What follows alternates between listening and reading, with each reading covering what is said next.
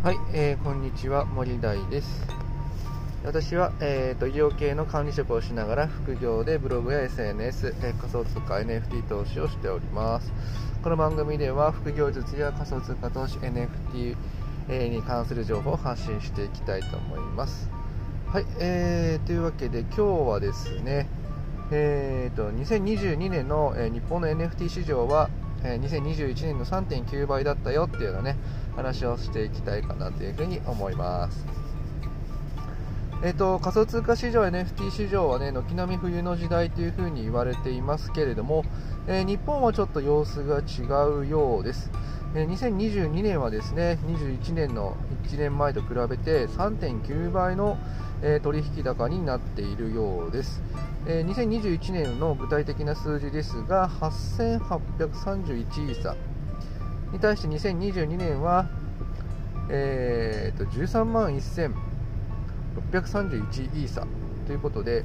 約4倍ぐらいの、ね、取引高になっていってるようですね。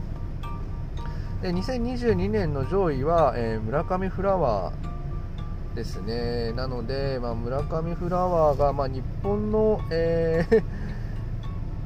ものなのか、まあ、日本の人ですけどね、村上さんはね、ただまあなんかちょっと世界の人みたいなななっちゃってますので、まあ、これは一概には言えませんけれども、えー、まあ、2022年はクリプト忍者パートナーズとか、えー、新生メタバースとかがね、えー、かなり、え売り上げを伸ばしているというような感じになって、えー、と4倍ぐらいになっているということですね。でこのデータはですね、えーと2022、えー、と年12月の24がでまでで、まあ、締め切ったデータになりますから、えーと、LLC が2000、えー、12月の28日リリースだったので LLC を、ね、含めるとかなりもっとうんと取引高が高かった年になるのかなという風な感じがしますね。はい。えその他にもね、青パンダパーティーとか、えー、とブソンさんの式部ワールドですね。あの辺もかなり、え売れてたと思いますので、うんやっぱり日本の NFT マーケットは、えー、かなり、えー、世界に比べると逆転しているような状況で伸びていってるんじゃないのかなというふうに思います。で2023年はどうなのかっていう話ですけれども、まあ、個人的な見解になりますがもちろん伸びていくんじゃないのかなっていうふうに思います、えー、まあ、クリプト忍者関連はもちろん、えー、っと他のねプロジェクトもいろいろ動き出していってますし青パンダパーティー、えーと、LLC もねいろんなユーティリティを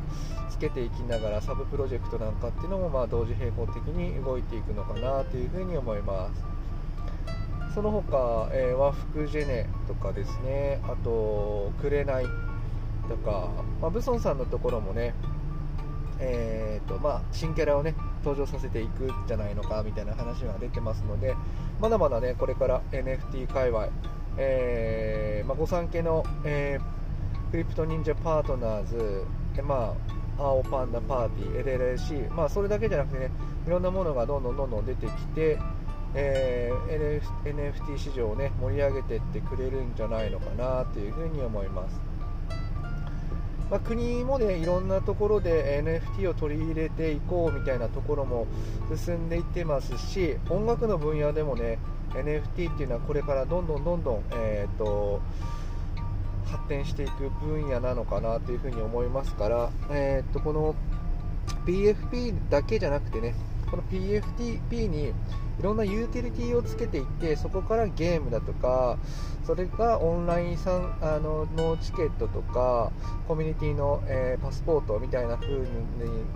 なっていったりですね。あとフィジタルって言って実際に実物が送られてくるっていうような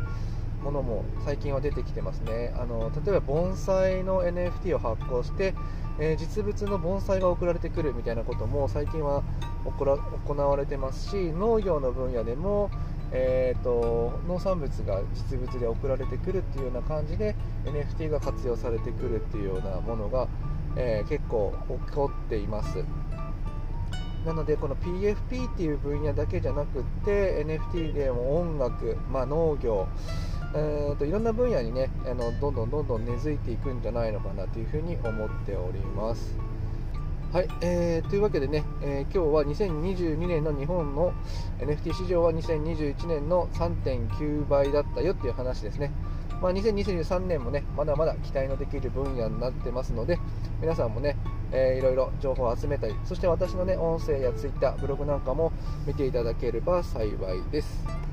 はい、えー、というわけで、えーと、私の作っている、まあ、ブログとか SNS ではですね、えー、NFT、クリプト関連、副業術について発信していますので、えー、そちらも参考にしてみてください。えー、それではまたお耳にかかりましょう。またね